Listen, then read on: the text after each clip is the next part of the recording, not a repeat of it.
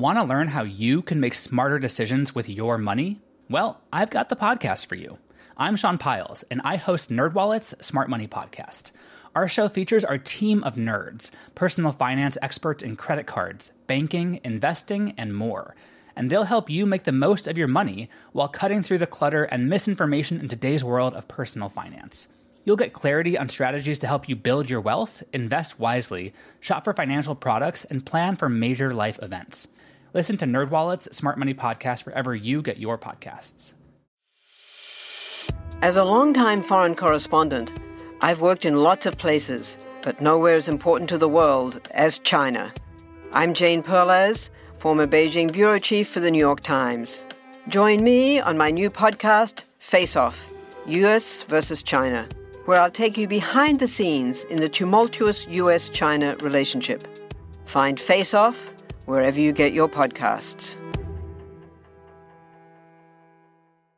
What follows may not be suitable for all audiences. Listener discretion is advised. The world is full of stories. Stories of mysteries, of curiosities, of oddities. Join Kat and Jethro Gilligan Toth for the strange, the bizarre, the unexpected as they lift the lid and cautiously peer inside the box of oddities. So, the Freaks Group is a wonderful place uh, on Facebook for all the things. I love the Freaks group. We talk about topics, we talk about new and exciting information we found out, we do memes, we talk about personal stuff We share recipes. sometimes, Mm-hmm. foot tacos. Um, and uh, so this week, I had an opportunity to share a little personal story and have the freaks give me some feedback. I just hit the blinds on the window. Give me some feedback on what they feel about my emotional response to a situation. All right, what was it? I, I didn't see this. Okay, so I was talking on the phone with my mom, and my mom said to me, So and so received your Christmas card. I didn't get a Christmas card. Did you send your mom a Christmas card? No, Did you send any Christmas cards yet? no, Okay. okay. So why did this person say they got? no idea. Were they just trying to upset your mom? Maybe. I don't think so. Okay. Right. I'm just wondering.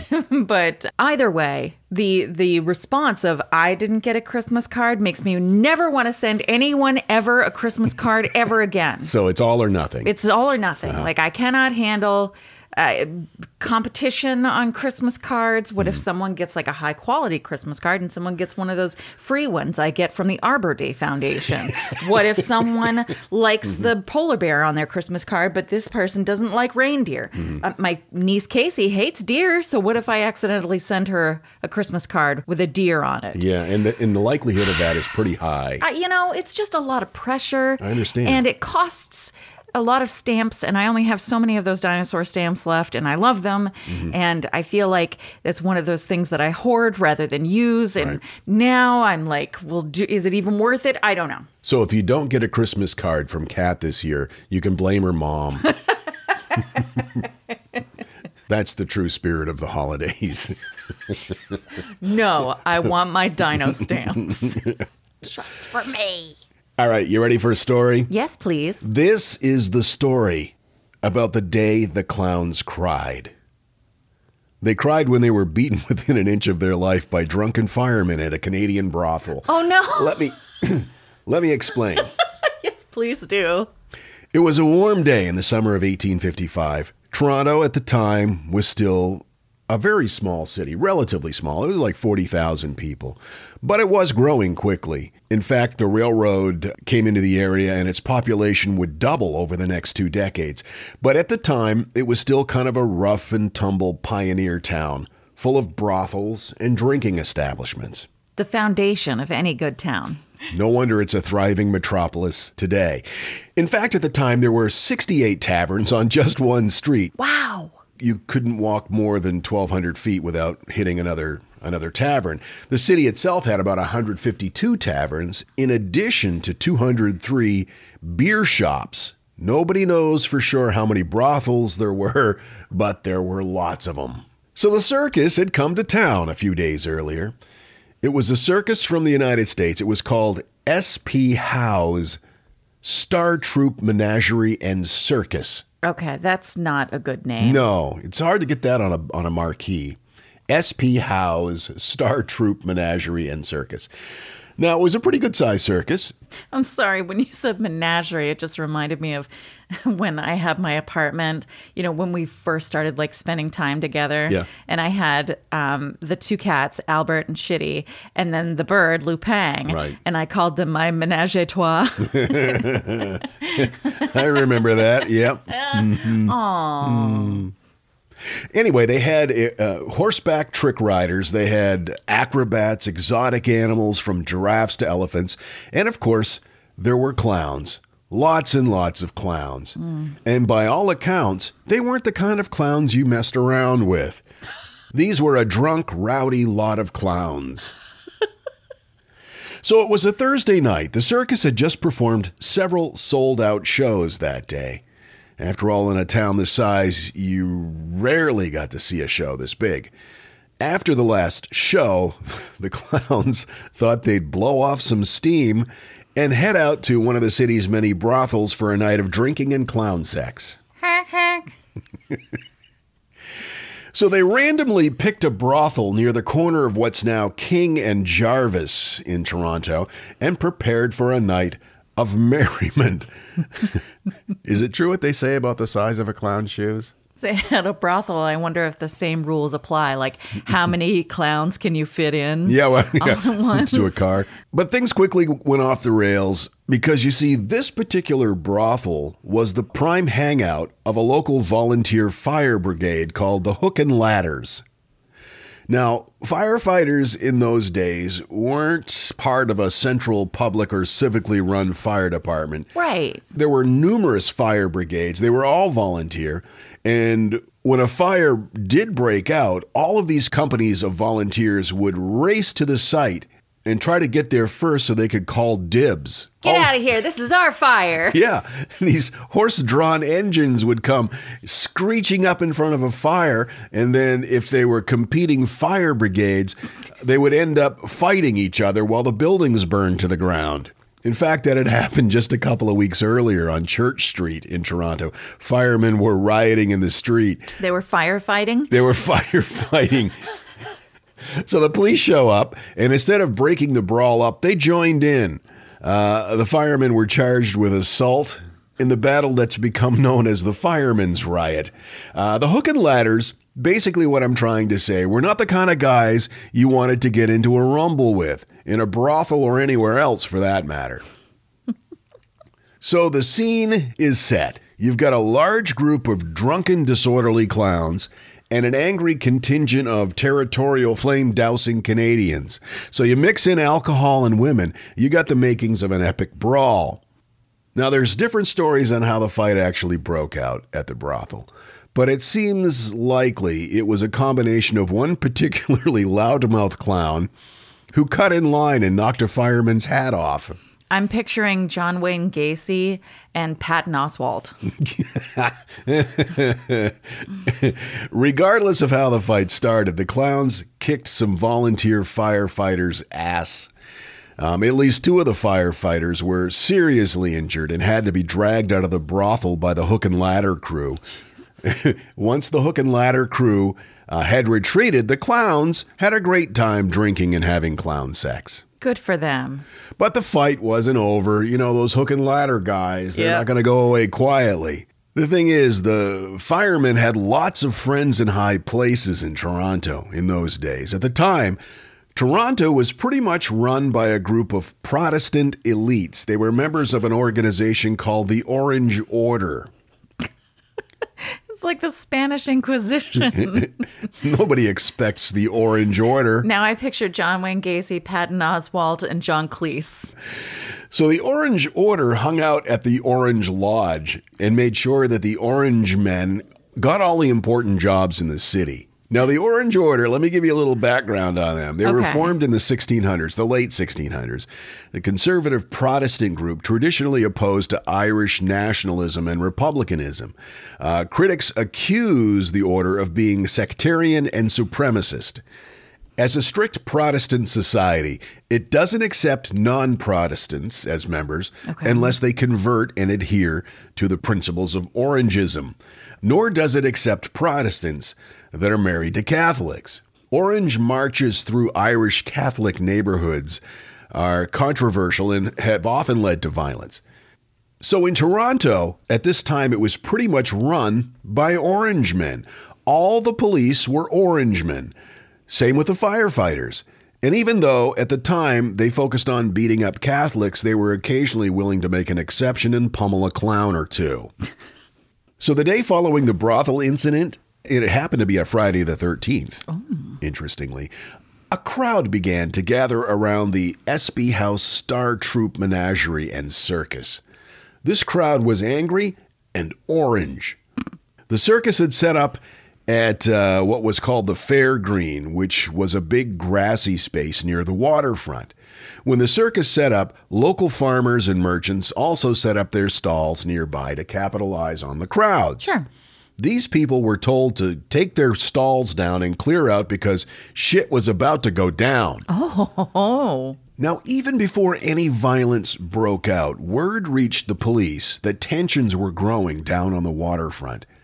So the chief of police, whose name was Samuel Sherwood, was, you guessed it, an orange man. So when he heard about the trouble going on on the waterfront, he was really slow to react. Kind of dragged his feet as long as he could. And then he just sent a small handful of men to kind of check things out and not really do anything. Just, you know, we just want to be seen there. So by the time they got there, the fight was in full swing and people were throwing rocks at the circus folk. They were pelting them with rocks and garbage. They were able to hold them off for a little while, but it wasn't long before the crowd grew to a size that overwhelmed the circus folk. okay. And as if on cue, the hook and ladders arrived at this point, and then all hell broke loose. They ended up storming the circus with axes, overturning stalls and carts, pulling down tents, and setting the big top on fire. The firemen then proceeded to beat the clowns to a bloody pulp. No. The circus folk, uh, in an attempt to save their lives, dove into the lake for safety. It was an ugly scene.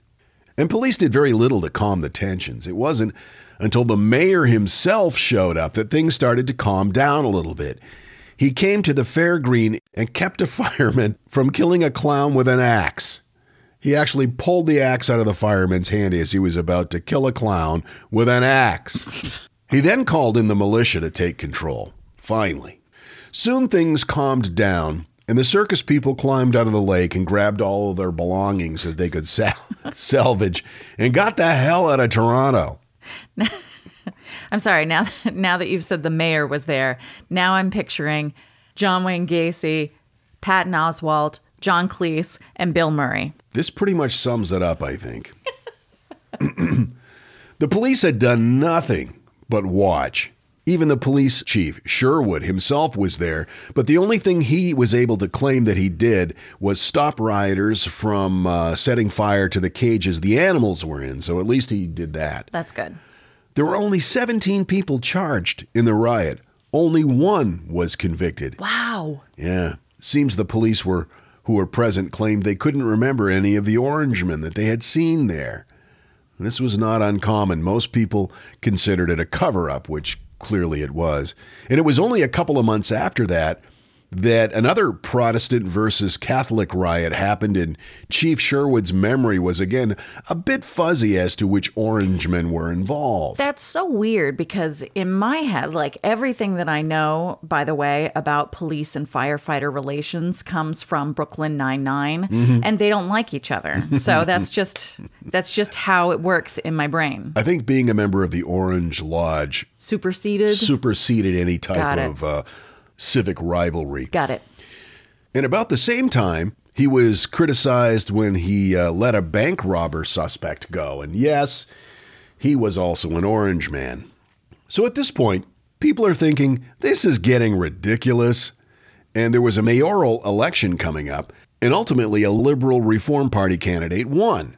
The city council and local politicians called for deep reforms to the way the Toronto police uh, force had operated. So an investigation ensued, and when it was over, the entire system was overthrown. Oh, good. Every single police officer in the city was fired, and a new force was created from scratch. However, half of the police officers that got fired got their jobs back, and it still took another hundred years before the orange stranglehold on Toronto's power was finally broken. Wow.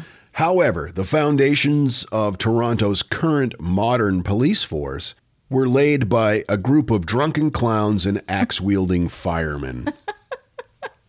I guess that's just how you get things done. you do whatever it takes, I guess. My information came from Toronto Dreams, Spacing Toronto, and Wikipedia. I wonder, seriously, when the clowns were at the brothel, if they were there in like full makeup and their baggy pants and stuff. What's with the frown, buddy? Sex worker is involved with a clown in an intimate act, and just as it was about to reach its climax, the clown Squirts her in the face with a flower on his lapel. And now, that thing in the middle. There are a number of strange symbiotic relationships in nature. Few stranger than the one between wolves and ravens. Wolves and ravens have a very special relationship.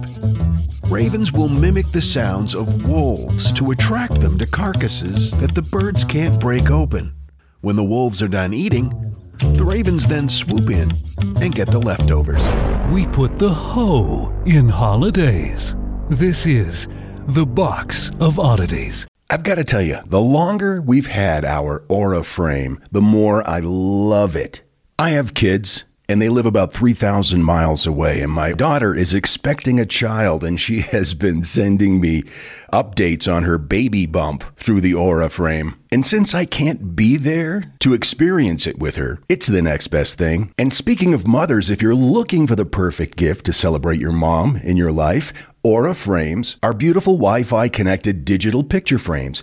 It allows you to share and display unlimited photos. It's super easy to upload and super easy to share photos with the Aura app. And here's the thing if you're giving Aura as a gift, you can even personalize the frame with preloaded photos and memories. We love Aura frames, and living so far away from family, thanks to Aura, it's the next best thing. It's like, it's like almost being there. And right now, Aura has a great deal for Mother's Day. Box of Oddities freaks can save on the perfect gift by visiting auraframes.com to get $30 off, plus free shipping on their best selling frame.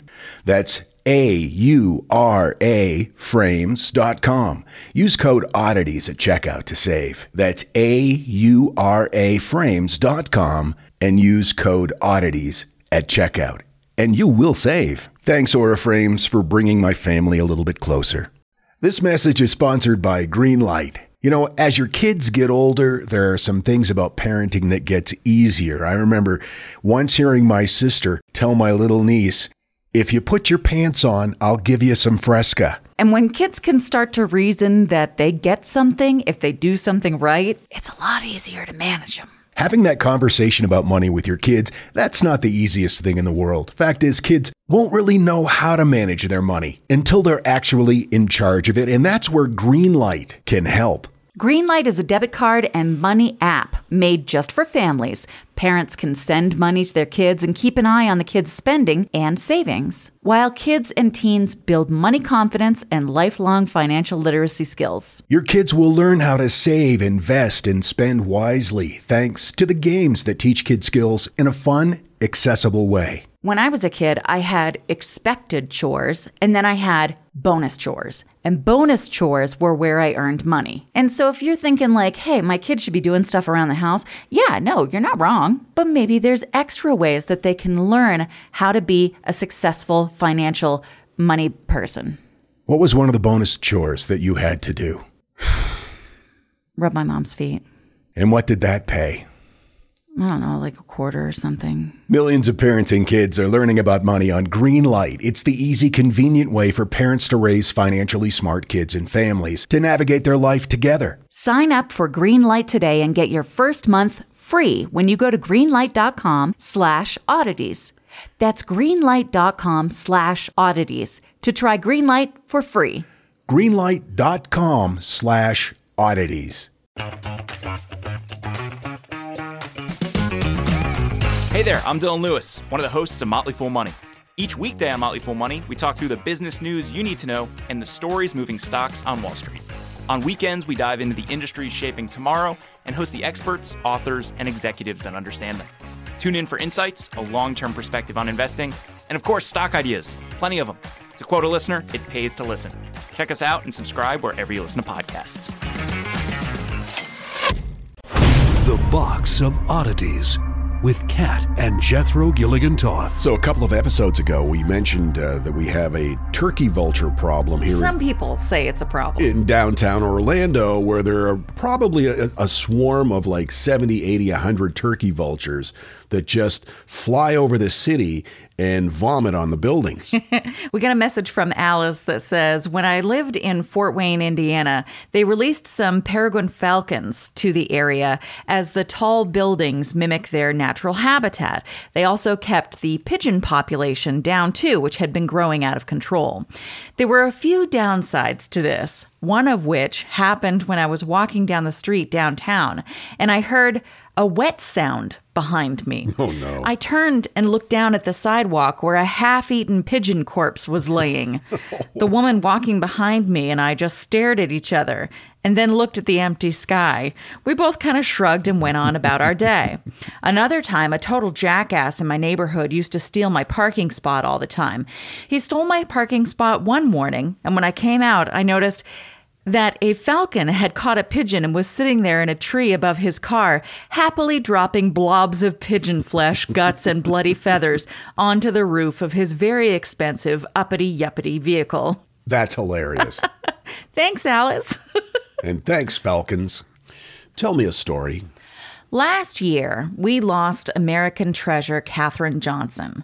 But the release of her memoir after her death gives us a glimpse into the life and mind of this incredible woman. Katherine Johnson was born Creola Catherine Coleman on August 26, 1918, in White Sulphur Springs, West Virginia, to Joyletta Roberta and Joshua McKinley Coleman. Johnson showed strong mathematical abilities from a very early age, and from her earliest childhood memories, she loved to count things the number of dishes in the cupboard, the number of steps on the way to school. Johnson says she got her math ability from her father, who only had a sixth grade education. But she said Daddy's mind was quick with numbers. He could add, subtract, and do complicated problems in his head. He could also look at a tree and instinctively know how many logs he could get from it Wow. which is a very cool talent. She said she couldn't wait to get to high school and take algebra and geometry. That's a very foreign concept to me. Catherine's father also taught her that she was equal to anyone, no matter what the laws or traditions said. They were a black family, and because of the situations in the United States at the time, schooling in their area only went up to sixth grade. So her family had to move for part of the year so that she could attend a high school in another city. Wow. But by 13, she was attending high school on the campus of historically black West Virginia State College. 13 years old. I had just stopped wetting the bed. As a college student, Catherine took every course offered by the college. Multiple professors mentored her, including W.W. Schieffelin Claytor, who was the third African American to receive a PhD in mathematics. Claytor actually crafted and added new mathematics courses just for Catherine. My God. She graduated with highest honors with degrees in mathematics and French at the age of 18. In 1939, she and two other black students were selected by the president of West Virginia State College, again a historically black institution, to attend the previously all white West Virginia University in Morgantown. Though it was desegregated, it's the US in the 30s slash 40s. So one of her white advisors at West Virginia University asked her, What do you think you're actually going to do with one of these advanced degrees? Her answer was, I'll do what you do. And the comparison of him to her was so outrageous to him that he became irate. She didn't understand why he got so mad. She said, I hadn't intended to insult him, but it really didn't bother me either. Again, Catherine was raised with this idea that she was just as good as anybody. After a year of schooling, she decided to leave and start a family with her first husband, then James Goble. She returned to work only when her three daughters got a little bit older. But not surprisingly, um, research opportunities for black female teenager mathematicians were not great. Yeah, I can imagine. So she took a job as a school teacher in Virginia. Until 1952, when at a family gathering, a relative told her about an open position at the all black West Area Computing Section at the National Advisory Committee for Aeronautics. It was the Langley Laboratory. Oh, Lang- is this is this one of the women from that movie that we saw? What was the name of that movie? yes, Hidden Figures. I love that movie. So, Hidden Figures came out in 2016. It was based on a book of the same title by Margaret Lee Shetterly. And if you've not seen it, please watch it. It's so good. Langley had been established by the National Advisory Committee for Aeronautics in 1917. In 1935, it began hiring white women with mathematics degrees to relieve its male engineers of the tedious work of crunching numbers by hand. Of course, the white women were paid much less than the men. In June of 1941, as the nation was preparing for war, the president, Roosevelt, signed Executive Order 8802, which barred racial discrimination in the defense industry. So Catherine began to work at Langley in the summer of 1953. She was known as a human computer for her tremendous mathematical capability and ability to work with space trajectories. With such little technology and recognition at the time, this was very important stuff. And for some time in the mid-century, the black women were who were computers were subjected to double segregation. Of course, they were consigned to separate office, dining, and bathroom facilities because they were black, but also kept separate from the much larger group of white women who worked with NASA mathematicians. It's unbelievable. Now, by the time Catherine had arrived, the company cafeteria had already undergone some desegregation. But the separate bathrooms remained. And quite by accident, Catherine broke that color line. The agency's bathrooms for black employees were labeled, you know, blacks only, that kind of thing. Mm-hmm. But the white bathrooms, because white was considered the default, weren't labeled. And so Catherine had been using an unlabeled bathroom for some time. When she realized her mistake that she should have been using the black bathrooms, she was already in the habit of using the white bathroom, so that's just what she was going to do. Mm-hmm. Plus, they were closer, if I recall, from from the movie anyway. From the movie. Yeah, right. Um, really, no one gave her any crap about it, so she just kept using the white bathrooms from then on. Two weeks into her new job, Dorothy Vaughan assigned her to a project in the Maneuver Loads branch of the Flight Research Division, and Catherine's temporary position became permanent. Dorothy Vaughan was hired in 1943 with the wartime need for human computers that was greater than ever, and she was one of the first women trained in mathematics there. Now, the Flight Research Division occupied a huge hangar on the Langley grounds, and Catherine was the only black member of the team there. She helped calculate the aerodynamic forces on airplanes. In 1957, she provided some of the math for the 1958 document Notes on Space Technology, which was a series of 1958 lectures given by engineers in the Flight Research Division and pilotless aircraft division. Pilotless Aircraft Research Division. This episode is asking a lot of my speaking skills. Catherine made it possible for women to attend the agency's scientific briefings. They were closed door affairs reserved for the men on staff. But when one day she wanted to attend a meeting, she walked in. And, you know, of course, there was a little hubbub about it. And she said, Is there a law against me being here? And of course, there wasn't. And everyone was like, No. And so they all kind of just agreed, like, All right, I guess you can stay. Wow. And so from then on, women were allowed in the meetings. What a set of balls or ovaries. By the early 1960s, NASA was under great pressure to launch an astronaut. It was the assignment of Catherine's team to develop the launch window to determine where it was going to land. Now, their work was secret, and at times it was secret even from the mathematicians themselves. Catherine was quoted as saying, Sometimes you had to read Aviation Week to find out what you'd done the week before. That's incredible. So it was kind of like a blind research project. Right. She routinely logged 16 hour days. She did trajectory analysis for Alan Shepard's May 1961 Mission Freedom 7 America's first human spaceflight. In 1960, she and engineer Ted Skopinski co authored Determination for Azimuth Angle to Burnout for Placing a Satellite Over a Selected Earth Position, a report which laid out the equations describing an orbital spaceflight in which the landing position of the spacecraft is specified. Pretty advanced stuff pretty advanced stuff. But in the early days of NASA, women weren't allowed to put their names on reports. So when she did this report with Ted Skopinski, he had to go out of town. But the supervisor at the time didn't want Katherine finishing the report. Eventually, Ted was like, Katherine should finish the report. She's done most of the work anyway. I'm heading out. Bye. Hmm. So Ted left Katherine with the report and left their supervisor with really no choice. Katherine finished the report, put her name on it, and that was the first time a woman in that division had her name on something.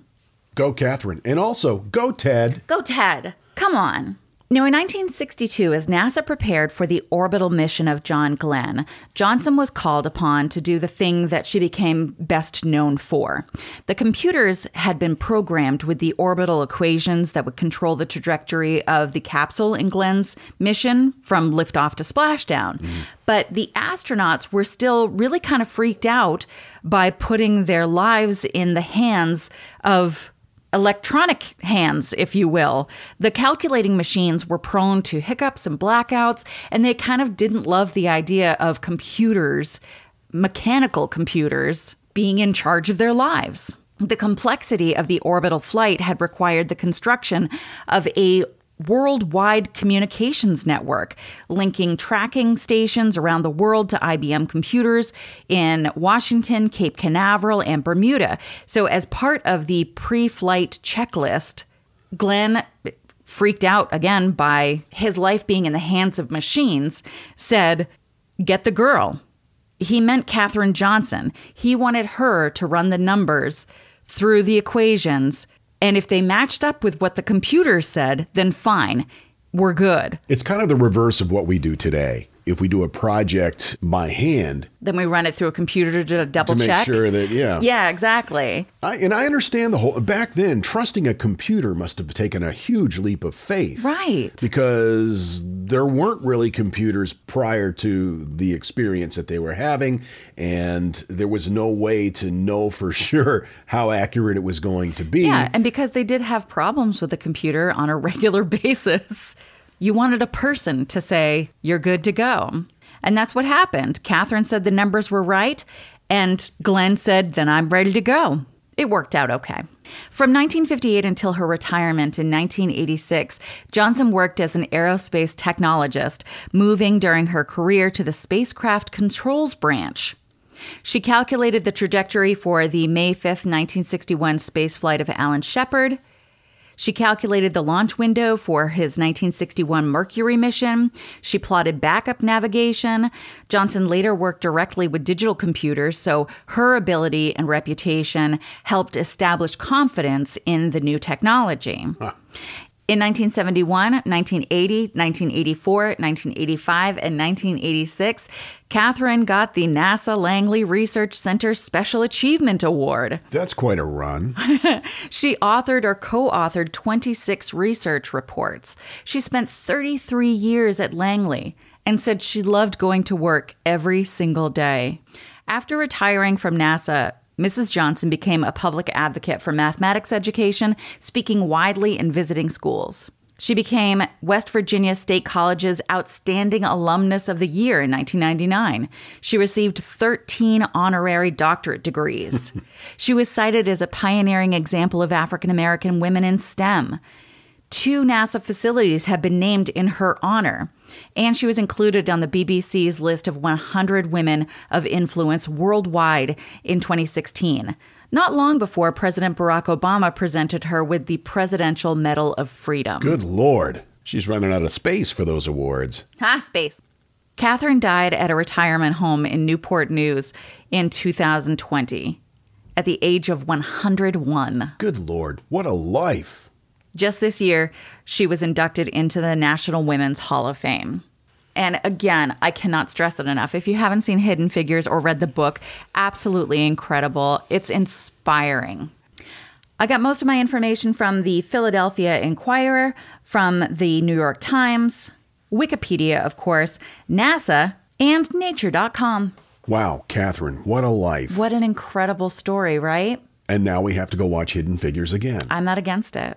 Also, want to take a moment to thank our latest uh, patrons. Welcome, Deb, Mike, Kim, Melissa, Steph, and Emily. You are now official members of the Order of Freaks. You can join as well by going to uh, our website, theboxofoddities.com. Support us on Patreon. The link is right there. We'll see you next time. Until then, keep flying that freak flag. Fly it proudly, you beautiful freak. And so, let it be known that the Box of Oddities belongs to you, and its fate is in your hands. Therefore, it's been requested by those to whom I report to beseech you for assistance. We ask but one thing of you to provide a five star rating and a positive review. True, that is two things. However, tis merely a five star rating and a positive review. Also, subscribe to us. Okay, so three things is all we ask. Three things and three things only. Henceforth, the Box of Oddities commits to the telling of stories stories of the strange, the bizarre, the unexpected. TheBoxOfOddities.com. Copyright 2021. All rights reserved.